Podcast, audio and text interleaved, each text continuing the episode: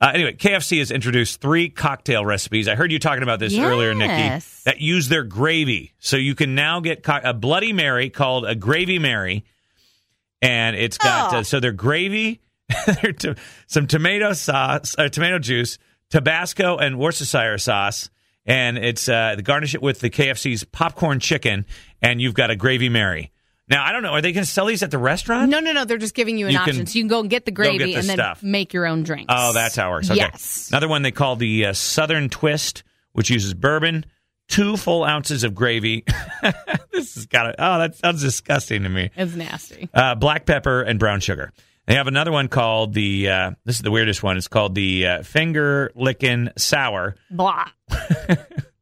which uses three ounces of gravy, cherry liqueur, lemon juice, orange mam- marmalade, leave my lady marmalade, Marmalade.